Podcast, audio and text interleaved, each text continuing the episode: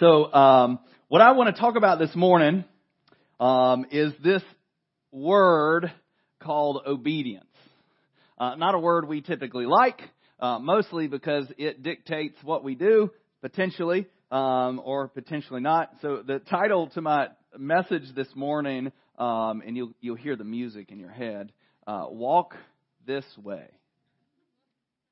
which um, does fit correctly uh, in the "Walk This Way." Talk this way. Maybe not the rest of the theme of the song, uh, but in that, uh, that is our call to walk a certain way, to live a certain way, to talk a certain way. And so my one thing that I want you to kind of wrap your mind around as we talk about this today is walking in obedience equals knowing and trusting God really, truthfully, unless we're walking uh, in obedience to God, we don't get to know who God is because it's part of that um, struggle of of denying ourselves and following Him that we get to know and trust Him. And so today we got to witness one of the first things that God asks us to do as believers after we say yes to Him, He asks us to get baptized, which is a, an outward sign of obedience, to, to walk in that obedience. See, this is meant to be the first of many steps towards knowing and trusting God. Obedience is the means by which our faith, which is valued above gold, is grown. Period. And if you're struggling with how your faith is and how your growth in the Lord is, I can almost directly tie that into how are you in walking in obedience to what he's saying. Because if you're like, oh, why, why am I not, why am I not different? Why, why am I not changing? Why am I not, um, more like this and less like that? You know, I can almost directly tie that to how interested are you into knowing him and being obedient to what he says? Because the truth is, obedience is a choice, and most of our obedience to God is not easy. Most of the things that He calls us to aren't aren't aren't just like, oh, you know, I want you to to, to not drink milk ever again, which somebody with a, a to- intolerance to dairy products is like, yes, Lord, that's a good thing. But the reality is, most of the things that he's asking us to do, how we li- love, how we live, how we treat other people, what we decide not to do or to do is going to be difficult as we navigate our world. So what I want to pray for as we get started is the need for us to have power to see choices that are coming our way and choosing to walk out in obedience. So let's pray. Dear Heavenly Father, our desire is to know you. Lord, you've created us, you've designed us to know you and to love you. And Lord, we desire that. But if we're going to be completely honest, it's very difficult at times to walk the way you've called us to. And Lord, we're grateful for the text today, the, the, the, your word that you've given us to know you that points us in how we walk this out. But Lord, we ask for your power and your discernment on how we do what you've called us to do. Lord, you've placed destiny in the lives of those in this room. You've placed purpose in their lives for your kingdom. And Lord, we want to walk that out. We want to see you be glorified but we need your help. So, Lord, as we read your word, I pray that you would shape and mold us to not only see the truth in it, but be, but be willing to walk it out. We pray these things in Jesus' name. Amen. So those that want to read along, I'm going to be in First Peter, um, First Peter one, verses 13 through 23. And it's kind of fitting. I didn't plan this on purpose, but the last two weeks we've talked about Peter. And uh, most of you, if you've been here before, you understand my affections for Peter, mostly because he has messed up things over and over and over again, and God still chooses to use him, still chooses to bring him back in, still chooses him to be his vessel. And so, as we've seen Peter make royal mistakes from denying Jesus directly to rebuking Jesus directly, which is always a big mistake, Now we see Peter later on in 1 Peter writing to the church, telling them how to walk a certain way. And it literally, the subheading of this section is, is called to be holy. And the truth is, I don't know many of you that would stand up right now, and please don't, because that would be highly embarrassing, would stand up right now and declare to the room that I am holy. Any takers? Don't do it. I would not do it, even though I have a microphone up here, even though, even though most people believe that the guy with the microphone up front should be the holiest one in the room. And the truth is, we struggle with our own personal holiness for our choice. And just like you, I'm making a daily decision to choose to be obedient to Jesus.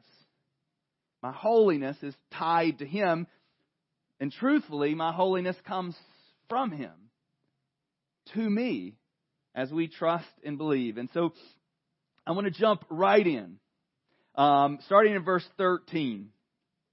Verse 13, it says, Therefore, preparing our minds for action. and here, here's the beginning. Really, the, the battlefield, and we did a series last year called um, uh, talking about our mind and our thought patterns. The, the truth is everything in our walk and in our obedience and in our daily life begins up here in our. It gets birthed in here. Uh, I mean, I, it would be shameful for us to know all the thoughts that come into here and not out of our mouth. All of us. I don't know if you can tell, I don't normally have this deep, raspy voice. It's usually a little higher. I have a cold. And I'm like most men, I'm a big fat baby when I have a cold. And my patience and my ability to calmly discuss things with my children, it diminishes. It just does. But all of those things start in here. I, I, hear them in your head, and most of us have a reel that's going on inside of us. And, and the more we grow and the more we relinquish ourselves to God, the more He helps us take captive every thought to the obedience of Christ, which has, is what we need to do. Because the reality is, is that reel doesn't ever stop playing. It's always going in our head of, of, of this thoughts about other people, these, these things when we're driving, the things that we think when other people, you know, drive poorly. I heard uh, Chuck Swindoll, which is a famous uh, pastor from the like 80s or 90s. I heard him say one time, and we we give people stickers.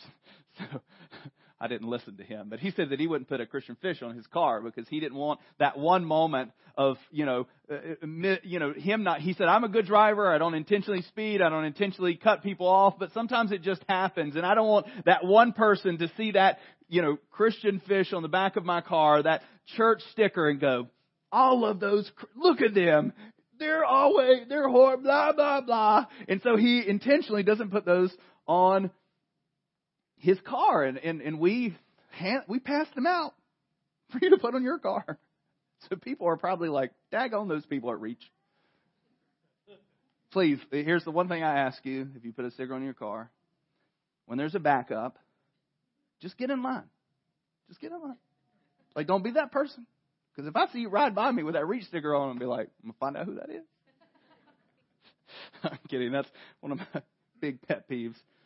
Just get in line. And I feel bad. Sometimes you get stuck in that other lane and I don't, you don't intend to be in the, you know, the passing lane, but it's hard to get over. I know. I know.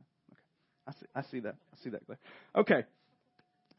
So 13, it says, Therefore, preparing our minds for action and being sober minded, set your hope fully on the grace that will be brought to you at the revelation of Jesus Christ. As obedient children, do not be conformed to the passions of your former ignorance. Don't be like you were before. In the ignorance where we didn't know any better. See, the truth is the more that we read this word, the more that we understand what He's called us to, the less that we can say, I didn't know. But the more we know, the more we're held accountable for this reality that we're called to not be conformed to this other way, to be conformed to Christ. In verse 15 it says, But as he who called you is holy, you also be holy in all your conduct. Since it is written, You shall be holy, for I am holy. And if you call on him as Father who judges impartially according to each one's deeds, conduct yourself with fear throughout the time of your exile. I mean, the, the goodness of God, we, we should be literally overtly grateful and thankful because the reality is, is He knows everything that we've done. He knows everything that you've thought, everything that has come out of your mouth, even in secret, everything, every nasty little email that you've written, maybe to one or two people. He knows all of those things. And it says here that who judges impartially according to each one's deeds. The reality is, is none of us are ever going to be perfect enough to earn our position or place next to the Father. But through Jesus, we have not only our freedom in Him, not only our righteousness through Him, but we get a, an image of how it works. And so, how, how did Jesus do this in this world while He was here? See, he watched and listened to the Father and then acted accordingly. In John 15, 19, it says, The Son can do nothing on his own accord, but only what he sees the Father doing. For whatever the Father does, the Son does likewise. This is the model that he's asking us, that we need to pay attention to who he is and what he's doing and act accordingly. We do what we do because we see Him doing it. And in the things that we don't see Him do, we act accordingly. Verse 18, it says, Knowing that you were ransomed from the futile ways inherited from your forefathers not with perishable things such as gold and silver. No one can pay, which we talked about two weeks ago. No one can pay. What does it benefit a man to gain the whole world yet forfeit his soul? There's nothing that's going to free you from your own sin other than this one precious gift. In verse 19 it says, But with the precious blood of Christ, like that of a lamb without blemish or spot, he was foreknown before the foundation of the world, but was made manifest in the last time for the sake of you. That's the beauty. Like if you if if you ventured into reading the Bible from beginning to end, very early on we see the picture in Genesis three fifteen. This conversation that God has with Satan that he, he tells him, he said, you know, I'm going to put enmity between you and the woman. And you're going to strike his heel and he's going to crush your head. He's, he's telling them from the beginning, hey, look, I have a plan. It wasn't like, man, Adam and Eve messed everything up and I've got to work this out. From the beginning, he had a plan to bring Jesus because he understood that we were incapable in ourselves to free us from ourselves. For our sake. And that's not just for the first Peter, First Peter people that are listening to this. This is for us. In verse 21, it says, Who through him are believers in God, who raised him from the dead and gave him glory, so that your faith and hope are in God. Having purified your souls by obedience to the truth for a sincere brotherly love. Love one another earnestly from a pure heart. I love it. Actually, the whole reason I wanted to teach on this um, text was verse 22. It says, having purified your souls by your obedience to the truth. The way that we purify ourselves, the way that, that we work out understanding and knowing God is by our obedience. And in our obedience, we get to experience Him. It says, having purified your souls by your obedience to the truth. And in that, we get to directly show how much this has influenced us by how we love one another earnestly. And all the commentaries that I've read here, because I think sometimes we have the same conflict that the Pharisees had when they were talking to Jesus. Like, who is my neighbor? Because we in this room want our neighbor to be other Christians, specifically ones that we're around. And we want to truthfully say we love them, which I think that's difficult. I'm not saying that about you guys. I'm just saying with you guys with other people, not. You know. But it's difficult even in that. But it's not just saying you need to love brotherly love. You just need to love those that are of the faith. Because the truth is, we need to love those sincerely that are in the body of Christ, but we need to love those that aren't in the body of Christ. Because here, here's the greatest reality of that is we don't know which of those are going to be joining us one day. Like we, we don't know which of those, even the yahoos that speed by you when you're patiently waiting in line in traffic.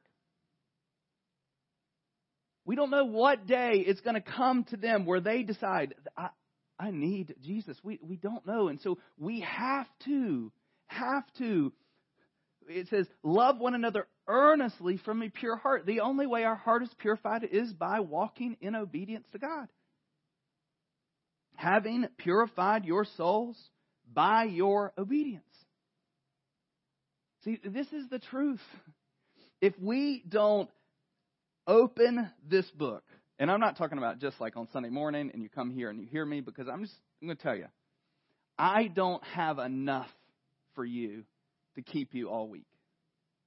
I don't. You would no more go to a buffet after church and eat as much as you could eat and not not eat again until next Sunday. Try it.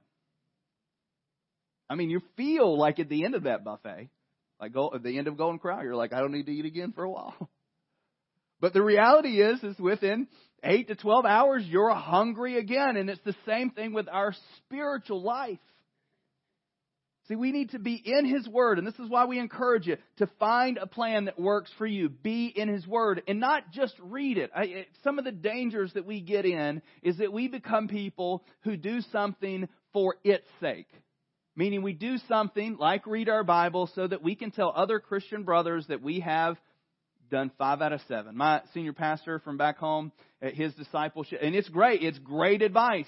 And his, he would say all the time, five out of seven. That's your goal. You want five out of seven. You want to be in the Word because he realizes that if he puts too high of a standard, seven out of seven, and you fail, you may lose your motivation. But everybody can be five out of seven. And he would encourage that. Say you need to get in the Word because the truth is that sometimes I would read five out of seven just read it.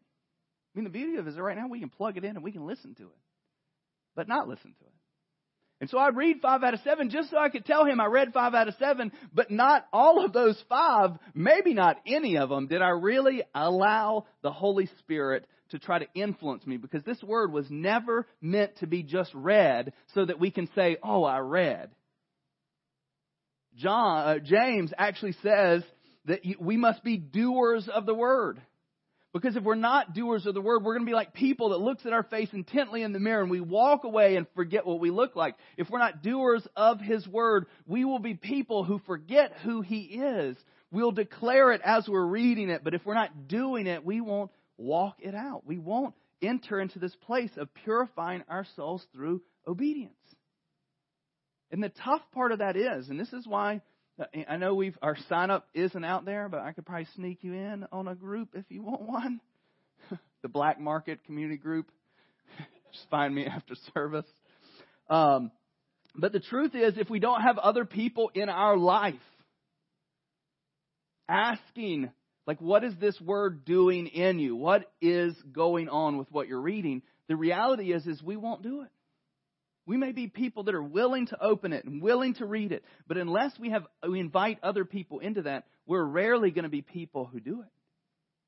Because anybody can read, anybody can memorize, anybody can batter somebody with what's written in here. I heard one guy, he said that he would he would rather know one verse that he lives than all of them that he doesn't live any part of.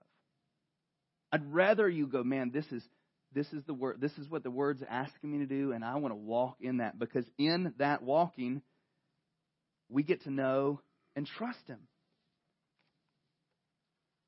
and then finishes in verse 23 it says since you have been born again not of perishable seed but imperishable through the living and abiding word again we get to experience life of who Jesus is by His Word. His Word gets to show us is it allows us into this glimpse that we get to see what He has done for us. What it's talking about over and over again is He has paid for us the imperishable.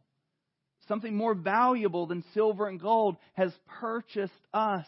And our access to the Father is through what He has done for us. This is Peter, the guy who messed up, who's now leading the church. He's writing this to people that are literally struggling for their life. And he's telling them to love earnestly, to walk this out. And literally, walking out their faith in their world could be disastrous for them. It could mean the end of their life. Peter, not too far after this, is going to meet a, a cross. And is going to be crucified upside down. Is going to die for his declaration and his commitment to Jesus as his Lord and Savior. But that shaped and molded him as he walked out that life. Our actions show us and others what we believe. Let that burn for just a second. Our actions show others and us what we believe. I heard um, Rick Warren said this at a conference I was at. He says that we, we only believe in the parts of the Bible that we do. Because if we're not doing it, we don't believe it. Because if we, if we believed that we needed this, then we would do it.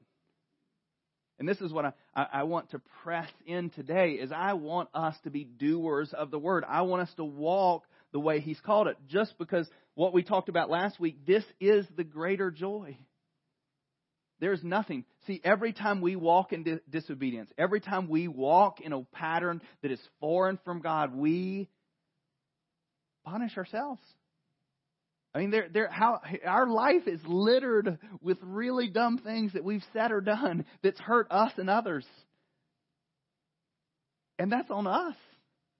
As we walk a certain way, and he's saying, look, we show who we are by what we do. John 14, 21. And just to clarify, I do not believe, and if you've heard this in what I'm saying, you're, you're not hearing me correctly. I do not believe that what you do saves you.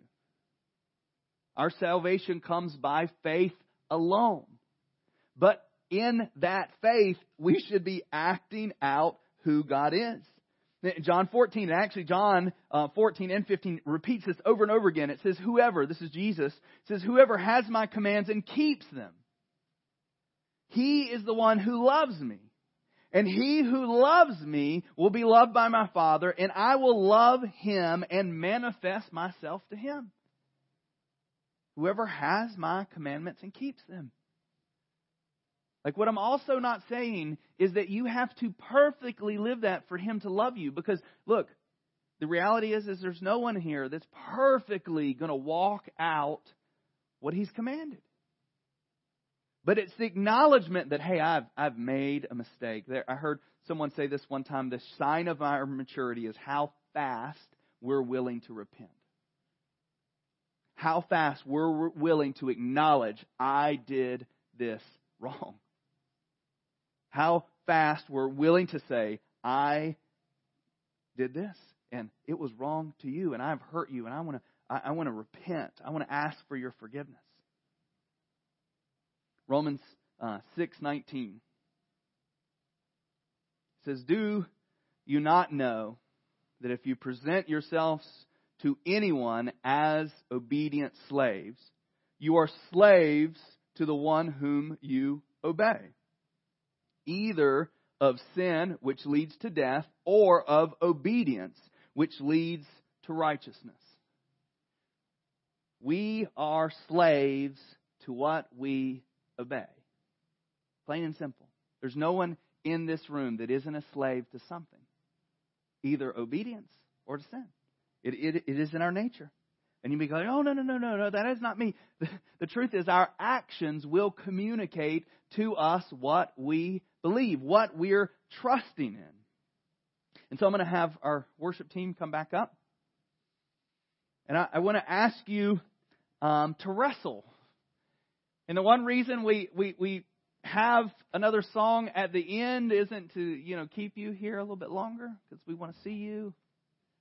The reason why we have this opportunity at the end is because hopefully during this, as you're hearing His Word, there's something that has turned in you, something that you may be wrestling with right now. I also want to declare this over you for those who fall into the camp or easily feel condemned by what you've not done. So some of you in this room right now are be like, man, I'm not walking in obedience. I'm not doing what he's, he, he's, he's asking me to do. And, and you right now feel condemnation. So Romans 8 1, which is a great verse for you to memorize.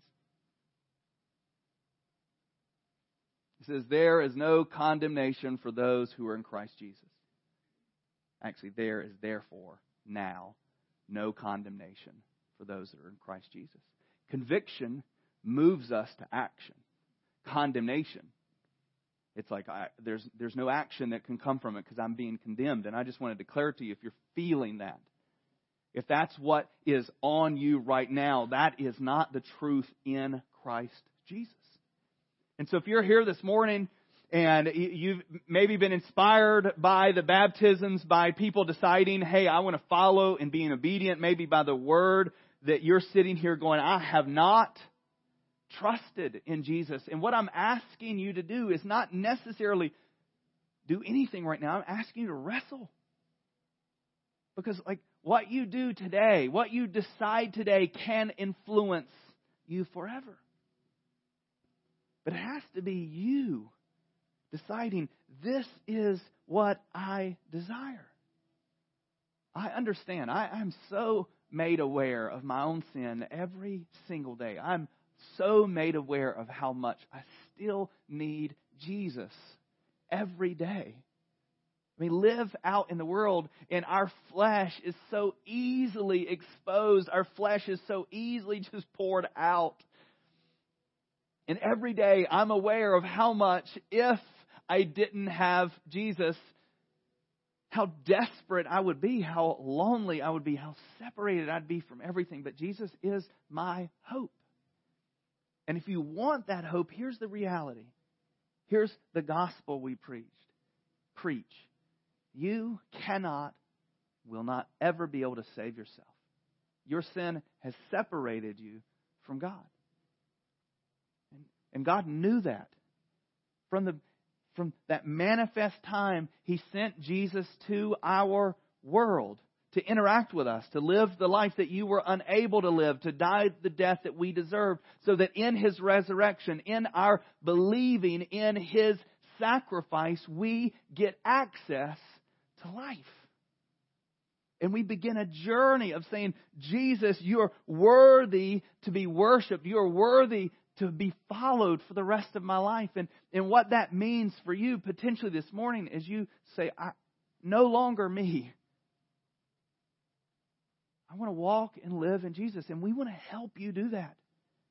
We, we don't want you to just go, yes, I want some Jesus and, and, and have this moment. We want to help shape and mold your reality as you live in this world and you navigate things. That's why we, we, we talk about, and the last three weeks have is encouraged you to join a community group is because life together helps us walk this out. Let's pray.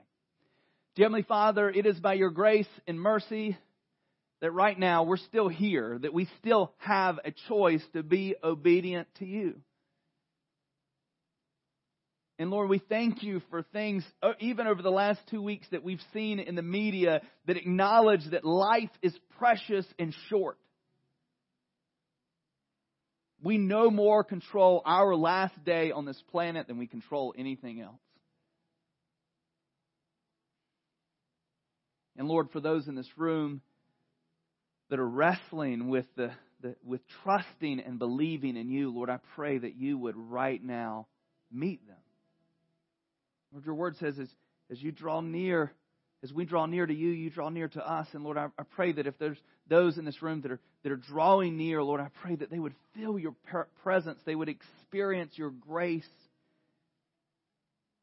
And Lord, we just pray for life change that comes from you alone. And for everyone else in this room that is struggling to be your child, that is struggling to live in this world, that is surrounded by things that are leading us into ways that are potentially harmful to us and others. Lord, I pray that today we would decide not only by ourselves, but we would decide to partner with other men and women in our lives and choose to walk in obedience. That we would choose to, at, at all cost, live a life modeled by your example of looking to you and acting like you act. Lord, help us know and experience you. Help us surrender today to your grace and mercy. We pray these things in Jesus' name. Amen.